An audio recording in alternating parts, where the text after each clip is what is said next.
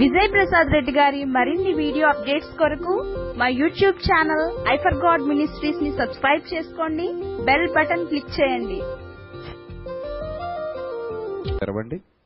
జ్ఞానముతో వివేకముతో మీ పిల్లల్ని నింపండి. మీ పిల్లలు కేవలం వినువారు మాత్రమే అండి. తమను తాము మోసగించుకోకుండా వింటున్నటువంటి మాటల ప్రకారంగా ప్రవర్తించగలిగే ధన్యతను వారికి ప్రసాదించమని అలాగే మీ సత్యవాక్యాన్ని సరిగా విభజించి ఉపదేశించుటకు గాను మీ సమయోచితమైన జ్ఞానాన్ని మరి ముఖ్యంగా మా ఎందు మీరు నివసింపజేసిన మీ పరిశుద్ధాత్మ యొక్క సహాయాన్ని మెండుగా ప్రసాదించమని త్వరలో మా కొరకు రాని ఉన్న మా ప్రభువును మా ప్రియ రక్షకుడు మీ ప్రియకుమారుడైన క్రీస్తు వారి శ్రేష్టమైన నామంలో ఈ ప్రార్థన మనవులు అడిగి వేడుకొనుచున్నాం. మా కన్న తండ్రి. ఆమెన్.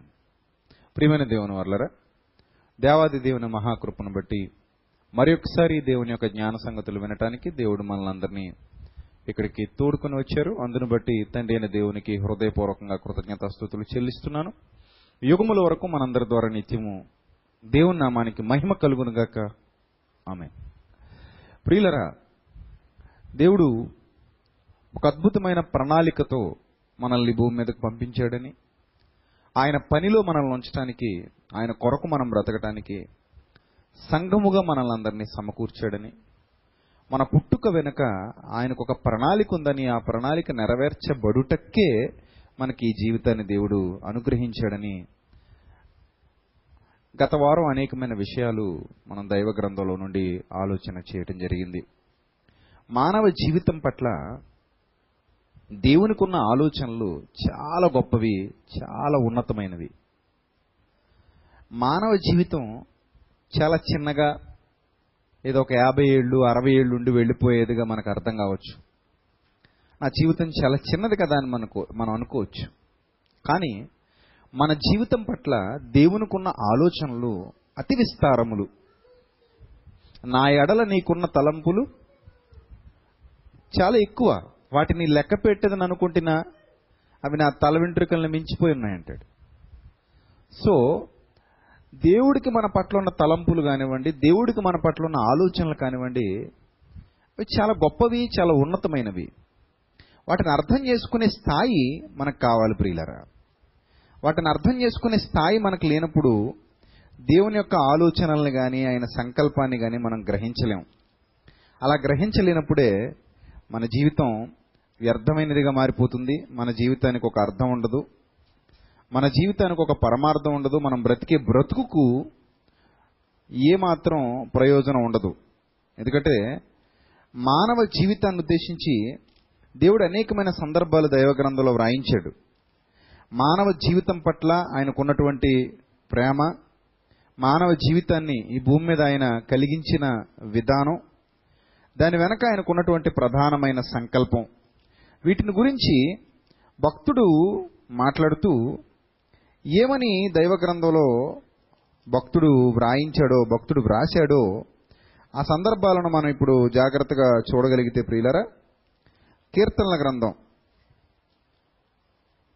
దయచేసి మీ అందరి చేతిలో ఉన్నటువంటి జీవ గ్రంథాన్ని తెరిచి దేవుని ఉద్దేశాలను గురించి భక్తుడు ఏ విధమైన మాటలు మాట్లాడాడో ఒకసారి మనం జాగ్రత్తగా దైవ గ్రంథంలో నుండి చూడగలిగితే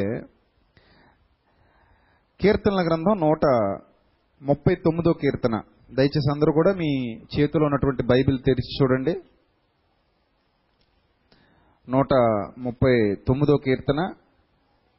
పదిహేడవ వచనం నుంచి చూద్దాం. నూట ముప్పై తొమ్మిదో కీర్తన పదిహేడవ వచనం నుంచి జాగ్రత్తగా చూడాలి. ప్రతి ఒక్కరు మీ బైబిల్ గ్రంథంలో ఏముందో చూడాలి. దేవా నీ తలంపులు నాకెంత ప్రియమైనవి? దేవా నీ తలంపులు నాకెంత ప్రియమైనవి? వాటి మొత్తము ఎంత గొప్పది? నీ తలంపులు నాకెంతో ప్రియముగా ఉన్నాయి. వాటి మొత్తము ఎంతో గొప్పది. వాటిని లెక్కించదననుకుంటున్నా వాటిని లెక్కించదననుకుంటున్నా అవి ఎలా ఉన్నాయట? అవి ఇసుక కంటెను లెక్కకు ఎక్కువై ఉన్నవి అన్నాడు. జాగ్రత్తగా ఈ సందర్భాలను మనం పరిశీలన చేస్తుంటే భక్తుడు మాట్లాడుతూ దేవా నీ తలంపులు ఎంతో గొప్పవి.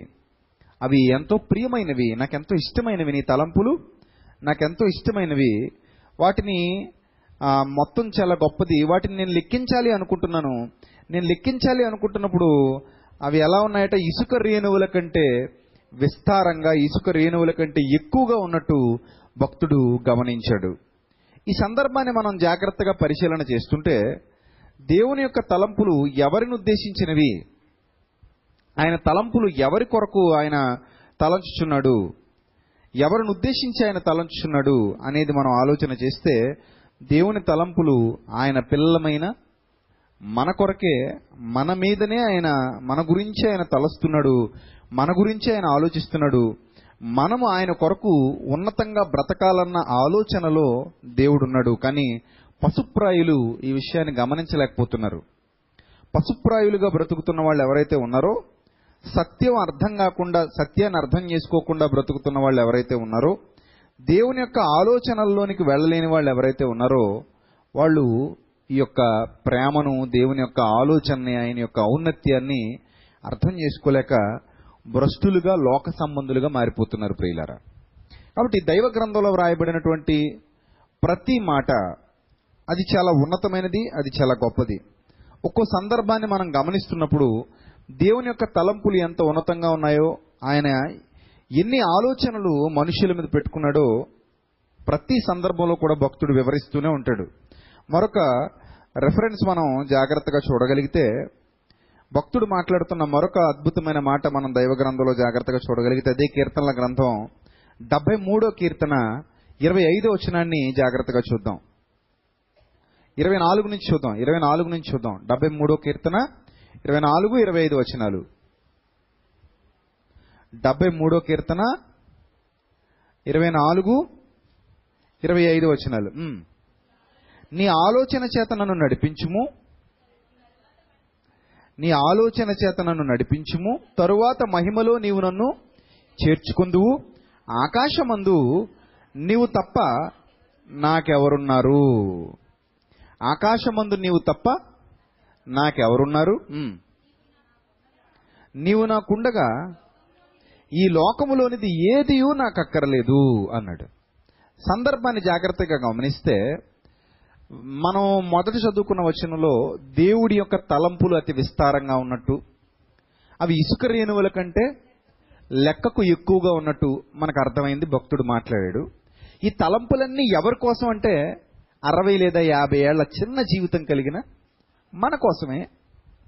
మనమేమనుకుంటామంటే ఈ భూమి మీద నేను చాలా చిన్నవాడిని కదా దేవుడు నన్ను పట్టించుకుంటాడా? అంటే దేవుని ప్రేమ అర్థం కాని వాళ్ళు అలా ఆలోచిస్తారు ప్రియులరా. దేవుని ప్రేమ అర్థమైన వాళ్ళు దాన్ని గట్టిగా పట్టుకుంటారు.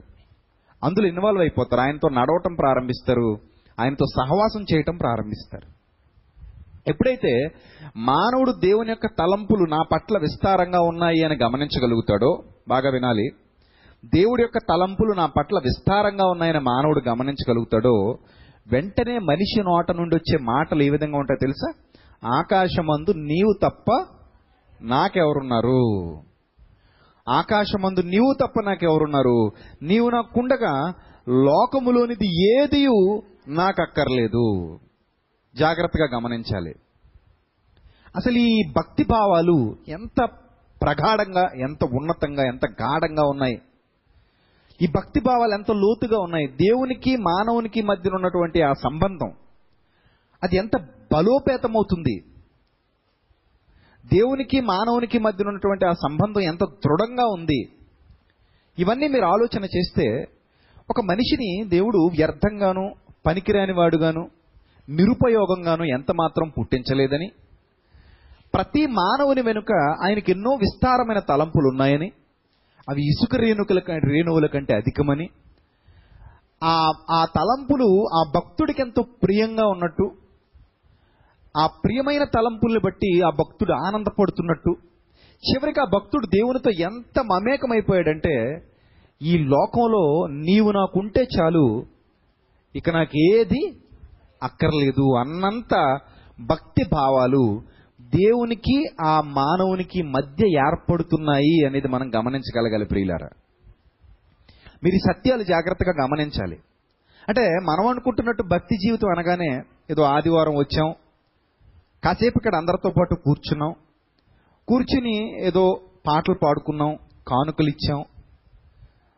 ఏదో వాక్యం ప్రకటించారు వినేశాం వెళ్ళిపోయాం. వెళ్ళిపోయి లోకంలో కలిసిపోయి మనం మన పనులు జరిగించుకుంటూ ఉన్నాం అని అనుకోవడం అది న్యాయసమ్మతమైన భక్తి జీవితం కాదు. ఎందుకంటే చదువుబడుతున్నటువంటి లేఖన భాగాల్ని జాగ్రత్తగా గమనిస్తే మానవుల పట్ల విస్తారమైన తలంపులు కలిగి మానవులు ఎందు ఆశ కలిగి దేవుడున్నట్టుగా మానవులు ఆయన అడుగుజాడల్లో ఆయన సాహచర్యంలో ఆయన ప్రేమలో వరిదిల్లుతూ ఆయనతో సహవాసం కలిగి జీవించాలన్న ఆలోచన దేవునికి ఉన్నట్టుగా మనకు అర్థమవుతుంది ఇక అంత ప్రేమ దేవుడు మన పట్ల చూపిస్తున్నప్పుడు అంత అనురాగాన్ని దేవుడు మన పట్ల చూపిస్తున్నప్పుడు అంత ఆప్యాయత దేవుడు మన పట్ల చూపిస్తున్నప్పుడు మనల్ని అంత చల్లగా కాపాడుకుంటూ మన మీదే ఆయన దృష్టి నిలిపి ఆయన తలంపులన్నీ మన మీద పెట్టుకొని ఆయన పిల్లలుగా మనల్ని స్వీకరించడానికి దేవుడు ఇష్టపడుతున్నప్పుడు మానవులుగా మనం దాన్ని తప్పించుకునే ప్రయత్నం చేయకూడదు. అది భక్తి అనిపించుకోదు. దేవుడు నన్ను ప్రేమిస్తున్నాడు. ఎప్పుడు దేవుడి ప్రేమను మనం రుచి చూస్తున్నాం. మనం ఈరోజు ఈ స్థితిలో ఉన్నామంటే కారణం ఎవరు? దేవుడే కదా. ఆయన ప్రేమ మనకు ప్రత్యక్షంగా కనబడుతుంది. మనల్ని ఈరోజు ఆయన కాపాడుతున్నాడు ఈరోజు మనల్ని స్థితిలో నిలువబెట్టాడు మనల్ని చల్లగా ఆయన కృపలో భద్రపరిచాడు చక్కగా మనల్ని ముందుకు నడిపిస్తున్నాడు.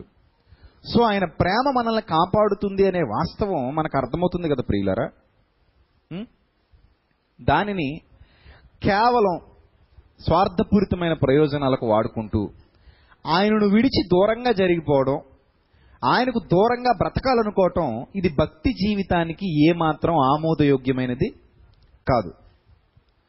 దేవుడు మనల్ని ప్రేమిస్తున్నప్పుడు మొదట ఆయనే మనలను ప్రేమిస్తున్నాడు. మనం ఆయనను ప్రేమించట్లేదు. మొదట ఆయనే మనల్ని ప్రేమిస్తున్నాడు. ఆయన మనల్ని ప్రేమిస్తున్నప్పుడు ఆ ప్రేమకు తగిన జీవితం అనగా భక్తి జీవితం మన దగ్గర కనబడాలి. చివరికి భక్తుడు ఏ స్థాయికి వెళ్ళిపోవాలో మనం ఇక్కడ ఇరవై ఐదో వచనంలో చదువుకుంటున్నాం. కీర్తన డెబ్బై మూడులో ఇరవై ఐదో వచనంలో. భక్తుడు ఏ స్థాయికి వెళ్ళిపోవాలో ఆకాశమందు నీవు తప్ప నాకెవరున్నారు? నీవు తప్ప నాకెవరున్నారు? ఆకాశము తట్టు కనులెత్తి చూస్తున్నప్పుడు నా తండ్రి నాకున్నాడు అనే భరోసా ఈ భక్తుడికి ఉన్నట్టుగా మనకు అర్థమవుతుంది. ఆకాశమందు నీవు తప్ప నాకెవరున్నారు? నీవు నాకుండగా నీవు నాకుండగా ఈ లోకములోనిది ఏదీ నాకు అక్కర్లేదు ఈ లోకములోనిది ఏది నాకు అక్కర్లేదు ఏది? ఏది నాకు అక్కర్లేదు నువ్వు ఉంటే చాలు. ఈ జీవితం పాటలకు పరిమితమైన జీవితం కాదు సుమా. భక్తి జీవితం అనేది అది అనుక్షణం ప్రతిక్షణం మనల్ని వెంటాడేది. ప్రతిక్షణం ఆ భావాలు మన హృదయంలో నిక్షిప్తం కావాలి. అలా నిక్షిప్తమైనప్పుడు దేవునితో చక్కటి అనుబంధాన్ని కొనసాగించగలుగుతాం. Step by step step by step ఒక ఉన్నతమైన స్థితికి మనం వెళ్ళిపోగలుగుతాం ప్రియులరు. కానీ దాన్ని సాధించే వాళ్ళు కొందరే. అందరూ దేవుని ప్రేమను రుచి చూస్తారు. కానీ అందరూ దేవునితో అంత చక్కటి గొప్పదైన అనుబంధాన్ని పెంపొందించుకోరు. చాలామంది వాక్యం వింటారు కూర్చుంటారు వెళ్ళిపోతారు. దేవునితో ఎంత అనుబంధం డెవలప్ అయింది మీకు? అంటే వాళ్ళ దగ్గర సరైన సమాధానాలు ఉండవు. వాళ్ళు భక్తులుగా పిలువబడరు. మెల్లిమెల్లిగా వాళ్ళు కాలక్రమంలో జారిపోతారు ప్రియులారా. ఇంత గొప్ప విశ్వాసం వాళ్ళకు ఉండదు. నీవు నాకుండగా లోకంలోనిది ఏదియూ నాకు అక్కర్లేదనేంతటి దృఢమైన బలమైన విశ్వాసాన్ని వాళ్ళు సంపాదించుకోరు. ఉదాహరణకి భార్యాభర్తలు ఉన్నారు. ఏ భార్యాభర్త పెళ్ళైన వెంటనే సాధారణంగా ఎక్కడో కానీ రేరుగా జరుగుతాయి. పెళ్ళైన వెంటనే గొడవలు పెట్టుకునే వాళ్ళు ఎక్కడైనా మనకు కనబడతారా? పెళ్ళైన మర్నాడు లేకపోతే రాత్రికో గొడవలు పెట్టుకుని కొట్టుకుని చచ్చేవాళ్ళు ఎక్కడైనా మనకు కనబడతారా? ఎక్కడో ఉంటారు ఉంటారు. ఉండరని నేను అన్నగాని రేరుగా ఉంటారు. ఇప్పుడు పెళ్ళైన కొత్తలో చాలా ఆప్యాయంగా ఒకరంటే ఒకరు ప్రాణం ఇచ్చేసుకునేలాగా బాగా ఎఫెక్షన్ ఎక్కువ ఉండ ఎక్కువ ఉన్నట్టు. సో వీళ్ళు వాళ్ళ జీవితం కొనసాగుతూ ఉంటుంది. కాలక్రమంలో కొంతకాలం గడిచేసరికి మరి బోరు కొడతారో లేకపోతే రోజు చూసిన మొహాలే కదా అని చిరాకు పడద్దో మరి ఏమవుతుందో తెలియదు కానీ మెల్లిమెల్లిగా మెల్లిమెల్లిగా వాళ్ళలో వాళ్ళకి చిన్న చిన్నగా విభేదాలు చిన్న చిన్నగా తగులు చిన్న చిన్నగా దూరం పెరగటం మాట మాట అనుకోవటం ఇలా క్రమేపీ వాళ్ళ బంధం బలహీనపడుతుందా బలపడుతుందా? బలహీనపడుతుంది. తర్వాత ఇంక తప్పక కాపురాలు చేస్తుంటారు తప్పక. ఏదో కట్టుకున్నాం కదా ఇతనితో ఉండాలి కట్టుకున్నాం కదా ఈమెతో ఉండాలి పిల్లల్ని కూడా కన్నాం కాబట్టి ఏదో జీవితం ఇలా కొనసాగించాలి. ఇంక ఈ జీవితం ఇలా లాగేసి సాగదీసి చచ్చిపోవడమే అన్నట్టుగా. ఏదో వైరాగ్యం అన్నట్టు. ఏముందిలేండి మాయదారుడు ఒకటి తగిలేళ్ళు నాకు అన్నట్టు. ఏముందిలేండి ఒక పనికి మాలిన దాన్ని కట్టుకున్నానండి అన్నట్టు. ఇంక ఈ జీవితం ఇలా ముగిసిపోతే చాలండి అన్నట్టు. ఇలా వాళ్ళ జీవితాలు ఏ రోజు చూడండి వివాహం జరిగిన తొలి దినాలలో ఉన్నటువంటి ఆ గాఢత వివాహం అయిపోయిన కొన్నాళ్ళకి క్రమేపి తగ్గుతూ వస్తుందా? వస్తుందా? వస్తుందా? వస్తుందా? ఓకే. ఇలా క్రమేపీ ఎవరికైతే తగ్గుతూ వస్తుందో ఎవరి జీవితాల్లో అయితే తగ్గుముఖం పడుతుందో వాళ్ళు ఆ బంధాన్ని దృఢపరుచుకోలేకపోయారు అని అర్థం. అర్థమవుతుందా? స్టార్టింగ్లో మనం గోడ కట్టేటప్పుడు ఒక కాంక్రీట్తో గోడ కట్టేటప్పుడు అందులో ముడి పదార్థంగా ఐరన్ ఇసుక సిమెంట్ మెటల్ ఇవన్నీ ఉపయోగించి దాన్ని నీట్గా మిక్స్ చేసి ఒక చక్కటి గోడ కడతాం. కట్టిన రోజు బలంగా ఉంటుందా గోడ? ఉంటుందా? ఉండదు. కట్టిన రోజు గోడ బలహీనంగా ఉంటుంది. అది కాంక్రీట్ గోడ అయినా సరే కొంచెం బలహీనంగా ఉంటుంది. సో దాని మీద వాటర్తో వాటరింగ్ చేయడం మొదలుపెట్టిన తర్వాత వాటర్తో తడపటం మొదలుపెట్టిన తర్వాత క్రమేపీ ఒక ఇరవై ముప్పై రోజులకి అది చాలా గట్టిపడిపోతుంది. ఇక రెండు మూడు నెలలు గడిచేసరికి ఇంకా గట్టిపడిపోద్ది. ఇంకా కాలం గడుస్తూ ఉండగా అది గట్టి పడుతుంది తప్ప బలహీన పడదు అది కాంక్రీట్కున్న స్వభావం. ఒక పదార్థం ప్రారంభంలో వీక్గా ఉండి క్రమేపీ ఏమవుతుంది అది బలపడుతుంది. ఈరోజు మానవ సంబంధాలు మనం జాగ్రత్తగా పరిశీలన చేస్తుంటే ప్రారంభంలో చాలా బలంగా ఉంటున్నాయి. క్రమేపీ ఏమైపోతున్నాయి? బలహీన పడిపోతున్నాయి క్రమేపీ వాళ్ళు బలహీన దశలోనికి వెళ్ళిపోతున్నారు. ఎందుకు ఇలా బలహీన పడిపోతున్నారు వాళ్ళు? క్రమేపీ ఎందుకు బలహీన పడిపోతున్నారు అని అంటే వాళ్ళ మధ్య ఆ ఎఫెక్షన్ అనేది లేదు. యాంత్రిక జీవితానికి అలవాటు పడ్డారు. ఎప్పుడైతే యాంత్రిక జీవితానికి స్వార్థపూరితమైన జీవితానికి అవసరాలకే లేదా శరీర సంబంధమైన సంతోషాలకు మాత్రమే బంధాలు అనుకోవటం ప్రారంభిస్తారో అవి చిరకాలం నిలబడవు. ఒక బంధం చిరకాలం నిలబడాలి అంటే ఒకరి పట్ల ఒకరు డెడికేషన్ కలిగి ఉండాలి. ఒకరి పట్ల ఒకరు ఒక అపూర్వమైన అనిర్వచనీయమైన భావన నిరంతరం కలిగి ఉండాలి. వారి ప్రేమను వృద్ధి చేయగోరు మనస్తత్వం వారిలో ఉండాలి. ఈ ప్రేమను వృద్ధి చేయగోరుకునే మనస్తత్వం వారిలో ఎప్పుడైతే ఉంటుందో క్రమేపీ అది బలపడుతుంది. ఒకరికి ఒకరు అనే భావన వాళ్ళ మధ్యలో బలపడుతుంది. ఎప్పుడైతే ఈ ఒకరికి ఒకరు అనే భావన బలపడుతుందో వారి కుటుంబాలు కట్టబడతాయి వారి జీవితాలు బాగుంటాయి. వాళ్ళ ఆలోచనలు బాగుంటాయి. వాళ్ళ బ్రతుకు బాగుంటుంది. మెల్లిమెల్లిగా వాళ్ళ బంధం బలపడి అనేక మందికి మార్గదర్శులుగా మారిపోతారు. కానీ రోజు చాలా బంధాలు బలహీన పడిపోయాయి సో ఇదే విధంగా భక్తి జీవితంలో కూడా దేవునితో ఎప్పుడైతే చక్కటి అనుబంధాన్ని మెయింటైన్ చేస్తూ ఆయనే నా సర్వస్వం నేను ఆయనకు సర్వమైనప్పుడు ఆయన నాకే సర్వస్వం అయినప్పుడు దేవుడు నన్నింతగా ప్రేమిస్తున్నప్పుడు దాన్ని వెలకట్టలేని ప్రేమ ఆయన నా పట్ల చూపిస్తున్నప్పుడు నేను ఆయనతో ఇదే అనుబంధాన్ని కలిగి జీవించాలి అనే ఆ భక్తి భావాలు లేకపోతే ఆ సహవాసం ఆయనతో కలిసి నడవటం ఇవి ఎప్పుడైతే డెవలప్ అయిపోయి నీవు తప్ప ఈ లోకంలో నాకు ఎవ్వరూ లేరనేంత భక్తి భావన మనకు ఎప్పుడైతే వస్తుందో అది ఎవరూ విడదీయలేని బంధంగా మారిపోతుంది క్రమేపీ. నిజం ప్రియులరా ఎవరూ విడదీయలేని బంధంగా మారిపోతుంది క్రమేపది. అది కొంతమంది భార్యాభర్తలు చూడండి చాలా అన్యోన్యంగా ఉంటారు. ఇంకా వాళ్ళని ఎవరూ వేరు చేయలేరు. వాళ్ళు వేరు కాలేరు ఒకరికొకరు అన్యాయం చేసుకోలేరు ఒకరికొకరు తమ ప్రేమను ఎప్పటికప్పుడు చూపిస్తూ ఉంటారు తగ్గించుకునే మనస్తత్వం ఉంటుంది నిలుపుకోవాలనుకున్నప్పుడు. బంధాన్ని నిలుపుకోవాలి కాబట్టి తగ్గించుకుంటారు ప్రేమ చూపిస్తారు ఒకరి పట్ల ఒకరు అనురాగాన్ని చూపిస్తారు. వారిలో ఉన్న ఈగోస్ చంపుకుంటారు అహంకారాన్ని చంపుకుంటారు గర్వాన్ని చంపుకుంటారు. నా అనే భావన నేను వేరు తాను వేరు కాదు మేమిరువురుము. ఒకటే అన్న భావనలో ఉంటారు వాళ్ళది అన్యోన్య దాంపత్యంగా పిలువబడుతుంది. వాళ్ళు ఎన్ని సంవత్సరాలు ఉన్నా అలాగే ఉంటారు వాళ్ళు. ఏ మార్పు వాళ్ళ బ్రతుకులో కానరాదు. కొత్తలో ఒకలాగా తర్వాత మరోలాగా ఉండే స్వభావాలు వాళ్ళకు ఉండవు ఒకరంటే ఒకరికి ఏదో తెలియని ఎఫెక్షన్ అది శరీర సంబంధమైన ఆకర్షణ మాత్రం కాదు. అదొక్కటే జీవితం కాదు అదొక్కటే సంబంధం కాదు. వాళ్ళ మధ్య ఉన్న ఆ మానసిక సంబంధం చాలా దృఢంగా ఉంటుంది ఆ మానసిక సంబంధం చాలా బలంగా ఉంటుంది. దాని ఆత్మీయ బంధం అన్యోన్య దాంపత్యం అని పిలవచ్చు. ఒకరినొకరు మొదట గౌరవించుకుంటారు. అంటే ఒకరి నిర్ణయాలను మరొకరు గౌరవించే స్థాయిలో ఉంటారు. ఎవరిని ఎవరు కూడా నొప్పించకూడదు అనుకుంటారు. అంటే ఒకరినొకరు నొప్పించుకోకూడదు. నెంబర్ వన్ ఒకరి ఒకరికి ఒకరి నిర్ణయాలను మరొకరు గౌరవించాలి. నెంబర్ టూ ఒకరినొకరు నొప్పించుకునే ప్రయత్నం ఎట్టి పరిస్థితుల్లోనూ చేయకూడదు. ఎప్పుడైతే నొప్పించే ప్రయత్నం చేస్తారో బంధం ఏమైపోతుంది? బలహీనపడిపోతుంది వారి అభిప్రాయాలు గౌరవించిన పరిస్థితికి ఎప్పుడైతే వెళ్ళిపోతారో బంధం బలహీనపడిపోతుంది విలువనివ్వటం ఎప్పుడైతే తగ్గిస్తారో బంధం బలహీనపడుతుంది వారికి సమయం కేటాయించడం ఎప్పుడైతే తగ్గిస్తారో బంధం బలహీనపడుతుంది భావ వ్యక్తీకరణ ఎప్పుడైతే ఉండదో బంధం బలహీనపడుతుంది ఇత్యాది కారణాల వల్ల మనుష్యుల మధ్య ఉన్నటువంటి సంబంధాలు వీగిపోతున్నాయి ప్రియులరా. అందుకే చాలా కుటుంబాలు బలహీనమైపోతున్నాయి. పిల్లలతో తల్లిదండ్రులకు అటాచ్మెంట్ ఉండట్లేదు. తల్లిదండ్రులతో పిల్లలకు అటాచ్మెంట్ ఉండట్లేదు. భార్య భర్తల మధ్య కూడా సరైన సంబంధ బాంధవ్యాలు ఉండట్లేదు. వీళ్ళు వీళ్ళు దారి తప్పుతున్నారు వాళ్ళు వాళ్ళు దారి తప్పుతున్నారు. వాళ్ళు ఎవరో ఒకరిని వెతుక్కుంటూ వాళ్ళు పోతున్నారు ఎవరో ఒకరిని వెతుక్కుంటూ వీళ్ళు పోతున్నారు అన్నట్టుగా కుటుంబాలు ఛిద్రమైపోయే పరిస్థితులు ఈరోజు సమాజంలో మనకు కనబడుతున్నాయి. దానివల్ల అది కుటుంబం అని పిలువబడదు ముక్కలైపోయిన కుటుంబంగా మనకు కనబడుతుంది. దానివల్ల మా మనశ్శాంతి ఉండదు సంతోషం ఉండదు ఇంట్లో ఆనందం ఉండదు. వాళ్ళ ఆనందాన్ని వాళ్ళే కావాలని చేతులారా ఏం చేసుకుంటున్నట్టు?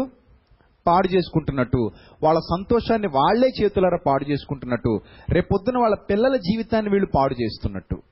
సో ఇవన్నీ మనం జాగ్రత్తగా పరిశీలన చేస్తే ఇవన్నీ జాగ్రత్తగా మనం గమనించగలిగితే దేవునితో ఉన్న అనుబంధం కూడా దేవుడు కూడా తన సంఘాన్ని వధువుగానే పిలిచాడు. పాత నిబంధన గ్రంథంలో అయితే భార్య అంటాడు. తండ్రి అయిన దేవుడు వాళ్ళకు భర్తగా ఉన్నట్టుగా చూపిస్తాడు.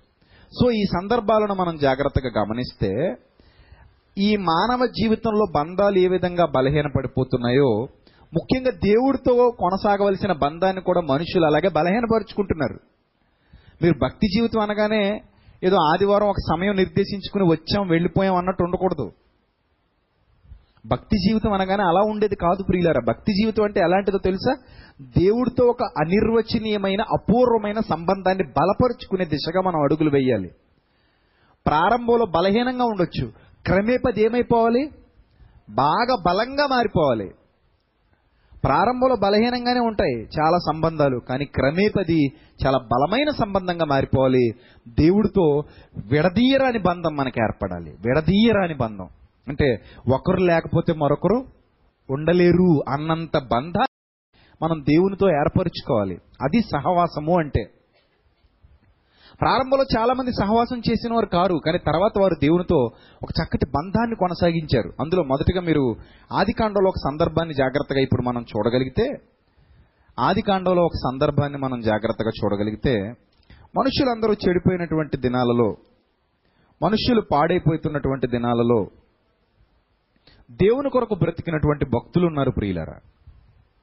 భూమి మీద నరుల చెడుతనము గొప్పది. అది చాలా విస్తారమైపోయింది. వారి హృదయం యొక్క తలంపులోని ఊహ ఎల్లప్పుడూ కేవలం చెడ్డదిగా మారింది.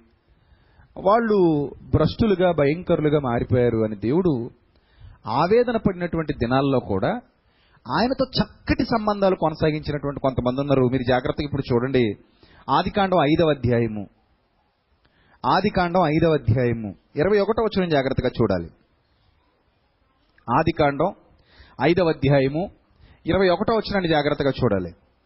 హనోకు అరవది ఐదేండ్లు బ్రతికి మెతూషలను కనెను. హనోకు ఎన్ని ఎన్ని ఎన్ని ఎన్ని రోజులు బ్రతికట? అరవై ఐదు సంవత్సరాలు బ్రతికడట. అరవై ఐదు సంవత్సరాలు బ్రతికిన తర్వాత మెతూషల అనే ఒక కుమారుడు ఎవరికి పుట్టారు? హానోక్ గారికి పుట్టారు. హనోకు మెతూషలను కనిన తర్వాత మూడు వందల ఏండ్లు దేవునితో నడుచుచు కుమారులను కుమార్తెలను కనెను. హనోకు దినములన్నీ మూడు వందల అరవై ఐదేండ్లు మీరు జాగ్రత్తగా చూడాలి. హనోకు దినాలు మొత్తం ఎన్నట?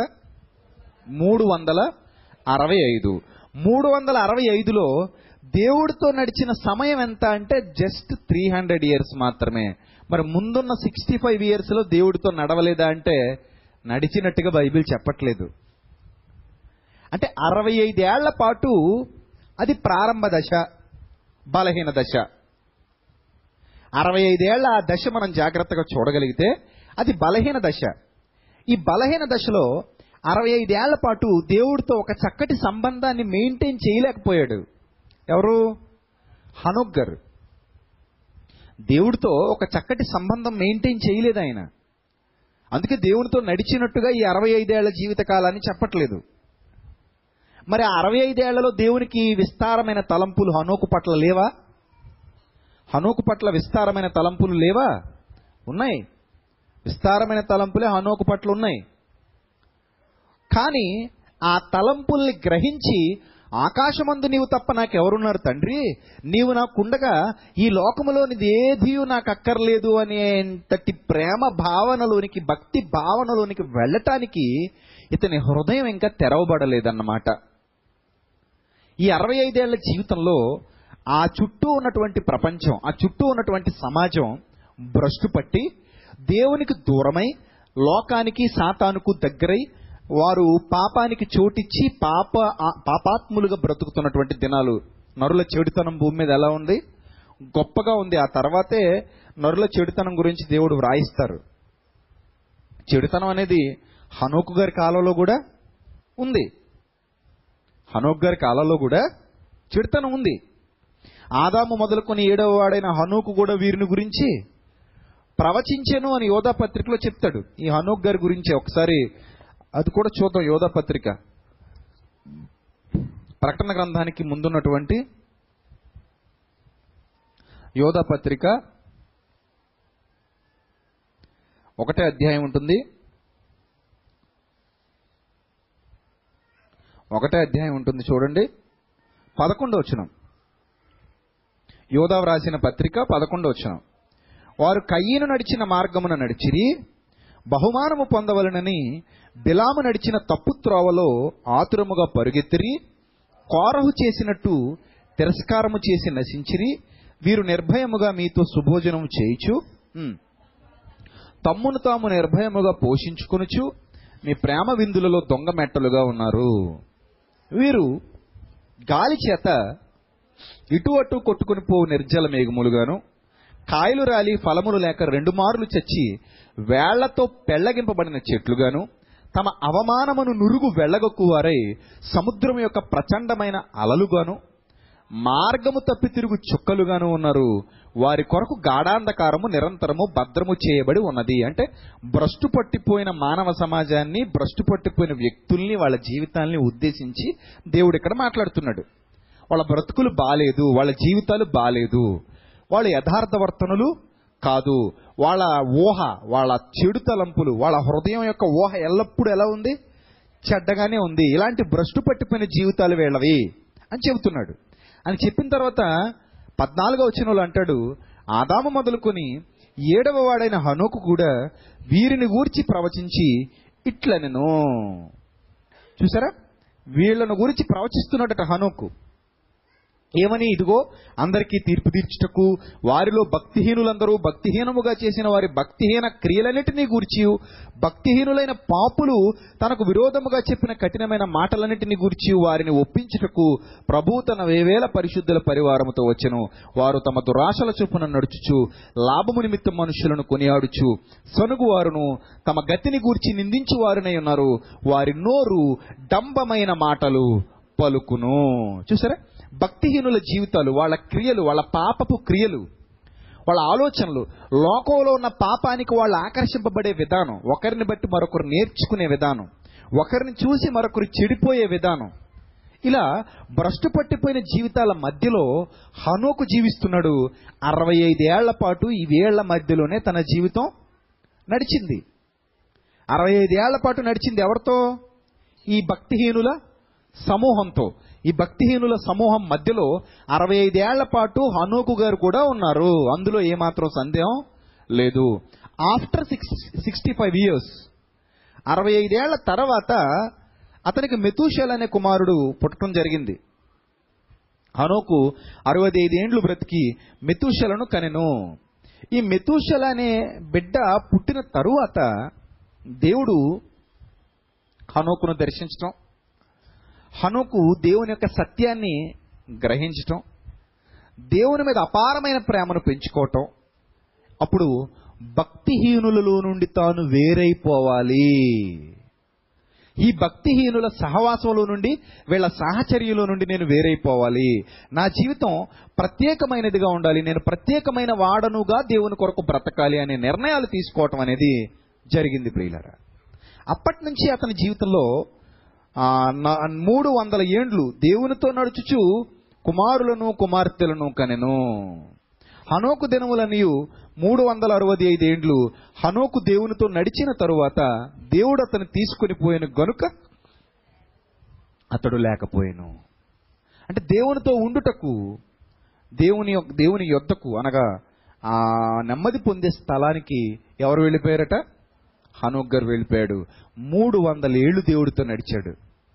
మీరు ఒకసారి గమనించండి జాగ్రత్తగా. అతని జీవితకాలం మొత్తం మూడు వందల అరవై ఐదు సంవత్సరాలు.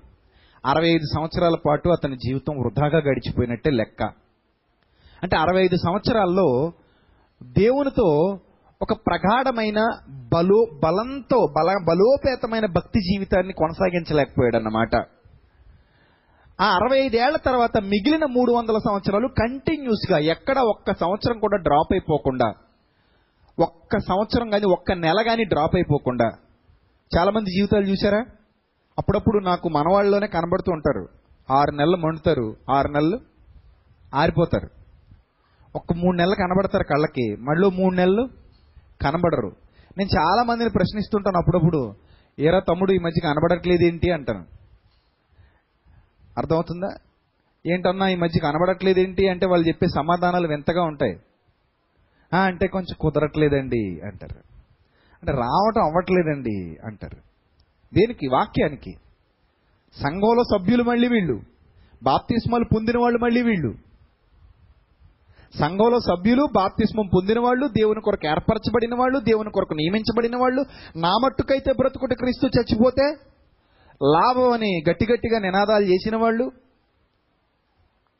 నేను దేవుని కొరకు బ్రతుకుతున్నానని సాక్ష్యం ఇచ్చిన వాళ్ళు వాక్యాన్ని అంగీకరించిన వాళ్ళు వాళ్ళే మధ్య మధ్యలో మనుషులు కనబడకుండా పోతుంటారు. మళ్ళీ ఎప్పుడో రీఛార్జ్ అవుతుందేమో బ్యాటరీ. మళ్ళీ వస్తారు అలాగా. మళ్ళీ ఒక నెల పాటు ఛార్జింగ్ ఉంటుంది. మళ్ళీ ఒక రెండు మూడు నెలలు బ్యాటరీ ఛార్జింగ్ అయిపోద్ది. కనబడరు. స్త్రీలలోనూ ఉంటారు అలాంటి వాళ్ళు పురుషుల్లోనూ ఉంటుంటారు. వీళ్ళకి సంఘం సంఘంలో సభ్యత్వం ఈ సంఘంలో క్రమం తప్పకుండా రావడం సంఘ కార్యక్రమాల్లో పాలిభాగం తీసుకోవటం. అమ్మో ఈ సంఘం అంటే దేవుని ప్రభుత్వం ఇది. సంఘం అంటే ఏంటి? దేవుని ప్రభుత్వం ఇక్కడ అధికారం ఎవరిది? దేవునిది. దేవుని అధికారం క్రింద మనం ఉన్నాం. సంఘంలో మనం ఉన్నాం అంటే సాయనే మనకు శిరస్సు ప్రభు మనకు శిరస్సు. మన అవయవాలు మనం లోకంలో ఉండకూడదు. ఇది రక్షణ ఓడ. సంఘం అంటే ఏంటండి? రక్షణ ఓడ. ఈ ఓడలో మనం ఎప్పుడూ ఉండాలి. ఇందులో నుంచి దిగిపోకూడదు జారిపోకూడదు. అనే భావన చాలా మందిలో కనబడదు ప్రియులరా. మీరు ఒకటే గుర్తుపెట్టుకోండి ప్రారంభంలో బలహీనంగా ఉన్నా పర్లేదండి. ఉండే కొలది అది ఏమైపోవాలి? బలపడాలి. అందుకే భార్యాభర్తల జీవితంతోనే కంపేర్ చేశాడు. భక్తుడు దేవుని జీ దేవుని యొక్క బంధాన్ని కూడా.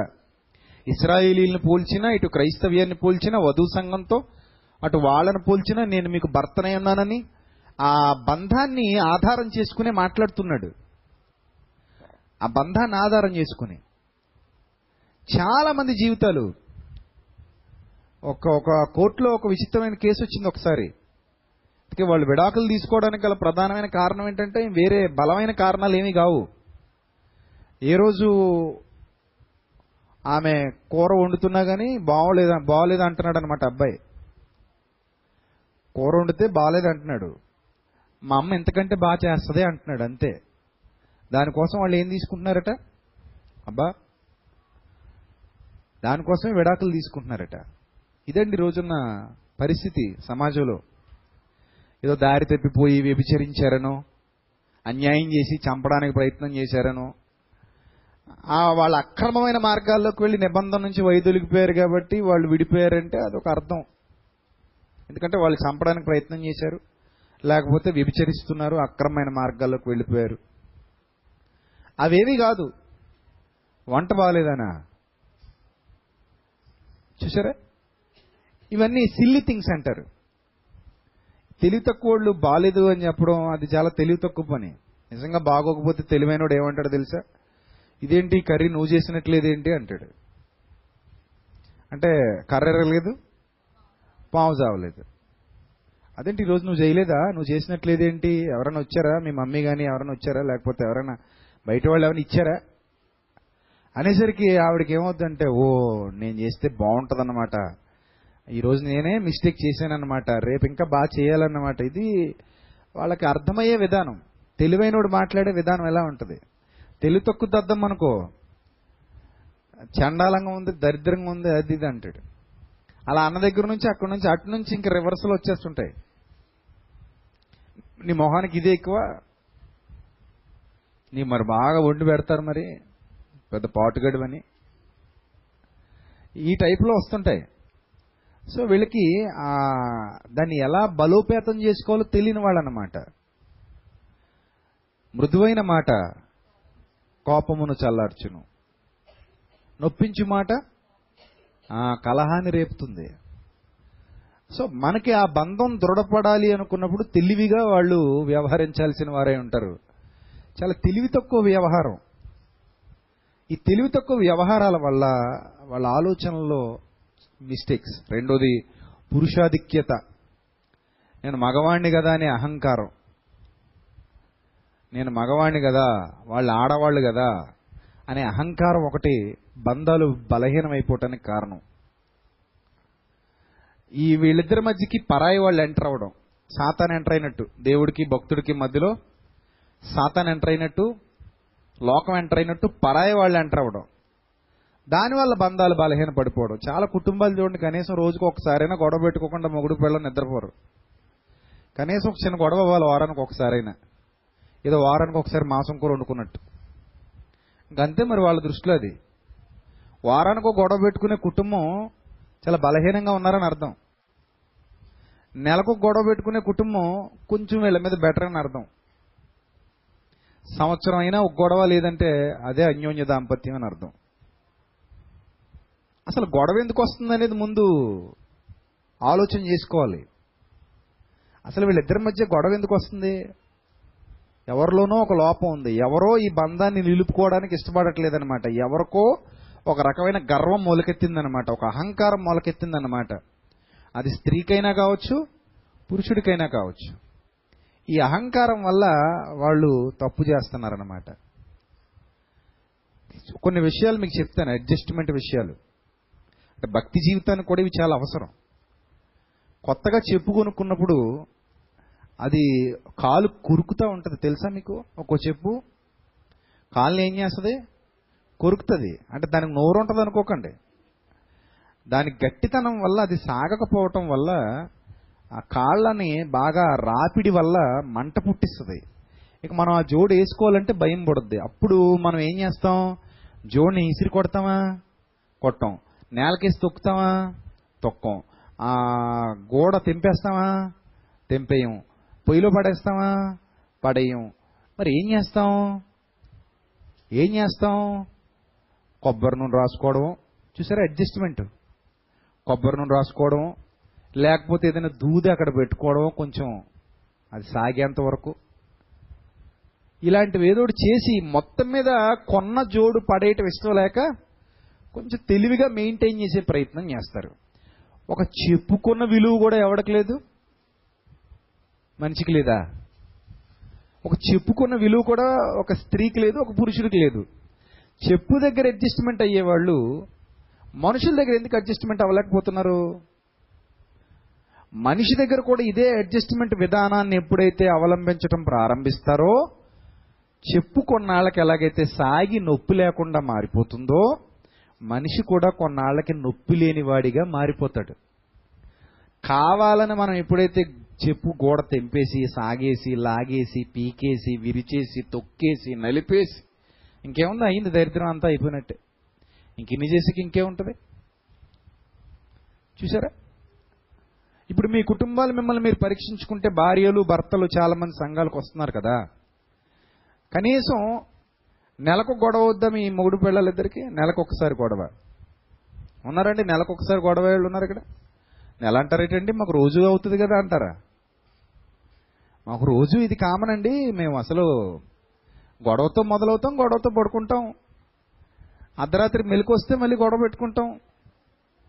అంతేగాని మీరు నెల అంటారేంటి మీరు అనే వాళ్ళు ఎవరైనా ఉన్నారా? మహానుభావులు మహా మహా మహామూర్తులు? ఉంటే ఉండొచ్చు. ఏం సాధించారు మీరు? ఆలోచించుకోండి ఒకసారి. వారానికి నాలుగు గొడవలు పెట్టుకునే వాళ్ళు ఏం సాధించారు? ఏమైనా సంతోషం ఉందా మీ ఇంట్లో? ఏమైనా బలం పుంజుకున్నారా? ఏమైనా బలంగా ఉందా? నా భర్త నాకు ఉన్నాడన్న భరోసా కానీ నా భార్య నాకు ఉందన్న భరోసా కానీ ఉందా? ఎక్కడో నీ మూర్ఖత్వం దీనికి కారణం కదా? ఎక్కడో నీ తగ్గింపులెంతనం దీనికి కారణం కదా. అంటే బంధాన్ని బలపరుచుకునే దిశగా కాకుండా బలహీనపరుచుకునే దిశగా నువ్వు అడుగులు వేస్తున్నావు అన్నది సత్యం కదా? ఎక్కడో నీలో ఒక ప్రధానమైన లోపం నీకు కనబడట్లా? ఏం సాధించావు నువ్వు వారానికి నాలుగు గొడవలు పెట్టుకొని? నెలకో రెండు గొడవలు పెట్టుకుని ఏం సాధించావు? బీపీలు రేజ్ అవ్వడం తర్వాత హాస్పిటల్కి వెళ్ళడం షుగర్లు డౌన్ అవ్వడం లేదా రేజ్ అవ్వడం హాస్పిటల్కి వెళ్ళడం పిల్లలిద్దరికీ లోకువైపోవడం రేపొద్దున పిల్లలు మాట వినని పరిస్థితి. కుటుంబాన్ని బలహీనపరుచుకుని ఓడకి కన్నం పెట్టుకుని నట్ట సముద్రంలో నడి సముద్రంలో ముంచుకునేది ఎవరంటే వీళ్ళే. జ్ఞానం లేని వాళ్ళు తెలివి లేని వాళ్ళు. వీళ్ళకి ఎలా బ్రతకాలో తెలీదు ఏ విధంగా జీవించాలో తెలీదు. అనవసరంగా ఆ బంధాన్ని గట్టిపడకుండా చేసేస్తారనమాట ఒకరోజు పోస్టర్లు అంటించడానికి వెళ్ళేటప్పుడు ఒకడు గమ్ము తీసుకొచ్చాడు రెండు రెండు బకెట్లతో. గమ్ తీసుకొచ్చాడు అందరూ వెళ్ళిపోయారు పోస్టర్లు అంటించేస్తున్నారు అనుకుంటే మళ్ళీ గంటకో రెండు గంటలకు వెనక్కి వచ్చారు ఆ బకెట్లు పట్టుకుని. ఏరా నాయన అంటే అది ఉడకలేదట. హడావిడి హడావిడిగా నీళ్ళు పోసేసి జస్ట్ ఇలా కలిపేసేసి తీసుకెళ్ళిపోయాడు ఏదో అంటుకుపోద్దని అది బాగా ఉడికితేనే ఏమవుతుంది? జిగురు వస్తుంది మైదా. అంతేనా? అలా కాకుండా మామూలుగా నీళ్ళు చల్లేసి గో- గోరువెచ్చగా చేసుకుని వెళ్ళిపోయి ఆ పిండి పిండిలా బయటకెళ్ళిపోతే పోస్టర్ గోడకుంటుందా కింద ఉంటుందా కింద కదా ఉంటుంది. మీ జీవితాలు కూడా అంతే. ఇరవై ఏసేళ్ళు ముప్పై ఏసేళ్ళు పెళ్ళిళ్ళు అయ్యి ఇంకా మీ మధ్య ఒక అవగాహన లేదంటే మీది అసలు మీ మీది అసలు ఒక బతుకిన దరిద్రపు బతుకు? మీది అసలు ఒక బంధమేనా వివాహ బంధం మీది? రోజు కొట్టుకు చావడానిక? అసలు అడ్జస్ట్మెంట్ జీవితం లేదు మీ దగ్గర. అడ్జస్ట్మెంట్ జీవితం లేదండి. ఆడవాళ్ళకి అడ్జస్ట్మెంట్ తెలుస్తుంది.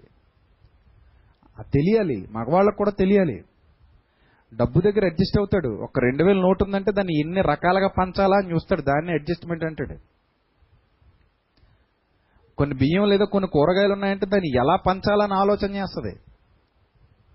తల దువ్వుకోవడం కూడా అడ్జస్ట్మెంటే. అలా వదిలేస్తే కళ్ళల్లో పడి చిరాకు పడుద్ది. దాన్ని అందంగా పాయలు తీసి వెనక ముడిలేసి జడలతో చూడు కదలకుండా చేసేసావు. అదే చిరాకు పడి ఇలా ఇలా ఇలా అనేసావు అనుకో నీకే నాశనం ఎవరికి నాశనం? గాలికి ఎగిరిపోతుందని వంద సార్లు పీకితే ఏమవుతుంది? నీకే నష్టం. అదే దానికి చక్కగా నూనె పెట్టేసావు అనుకో ఏమైపోతుంది? అలా బడి ఉంటుంది. ఎప్పుడైతే నూనె అంటించేసావో ఏం చేస్తుంది? అలా బడి ఉంటుంది ఇంకెక్కడ కదలదు అది. అంతే అంటుకుని చచ్చింది అలాగా జిగిరి రాసినట్టే. దాన్ని మెల్లిగా ముడేస్తావో తర్వాత గడేస్తావో జడేస్తావు ఏదో ఒకటి చేసేసి పక్కన పెడతావు. అది జీవితం అడ్జస్ట్మెంట్. సో ఇక్కడ కూడా తెలివిగా కుటుంబాన్ని కట్టుకోవలసిన వాళ్ళు తెలివి తక్కువ వ్యవహారాలు చేయటం వల్ల బంధాలు ఏమైపోతున్నాయి ఆటోమేటిక్గా? బలహీనపడిపోతున్నాయి. సేమ్ లైక్ దట్ భక్తి జీవితాలను కూడా ఇలాగే బలహీనపరుచుకుంటున్నారు. ఒక కుటుంబాన్ని కట్టుకోవడం చేతగాని వాడికి భక్తి జీవితాన్ని కట్టుకోవడం ఎలా చేతనవుతుంది? మీరు ఆలోచన చేయండి ప్రియులారా.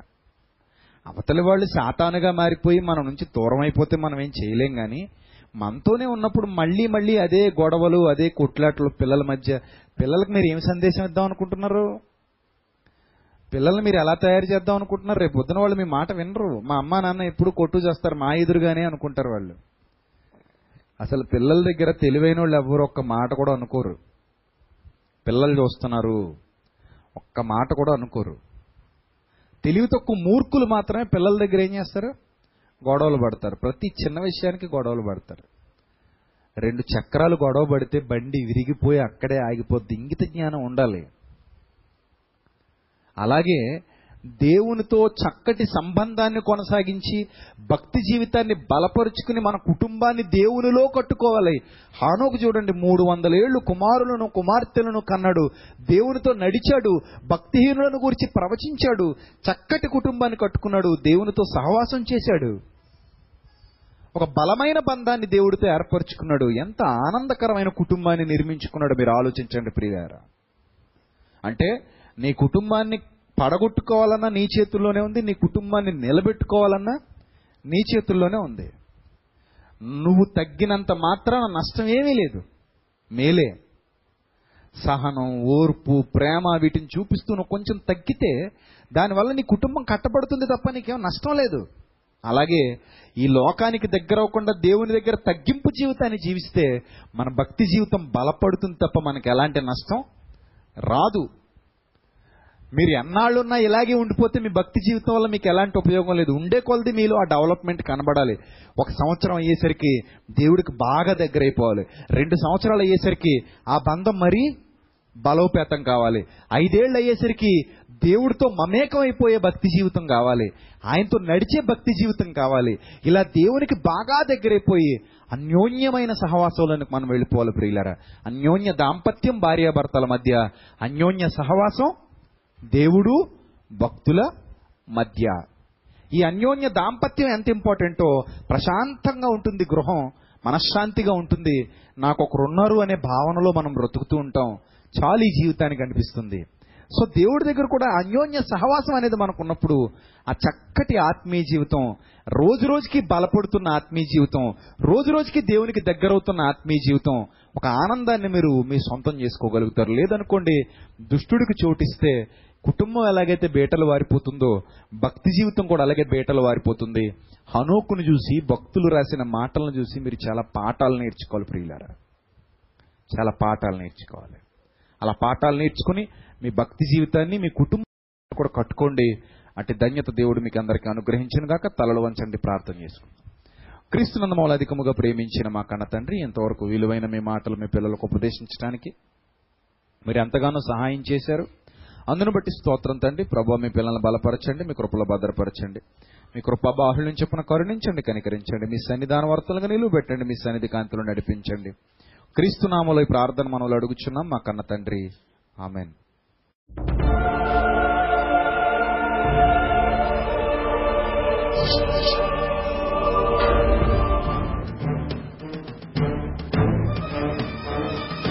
ఆది నీవే ప్రభవం నీవే ప్రళయం నీవే అల్ఫయు నీవే ఓమఘయు నీవే విలయం నీవే స్థిరనిలయం నీవే. గగనం భువనం సకలం నీవే జగతిని నడిపే జ్యోతివి నీవే. అమరం అమరం సర్వము నీవే అన్ని నామాలు ప్రణమిల్లే సర్వోన్నత నామం నీవే. సర్వోన్నత నామం నీవే.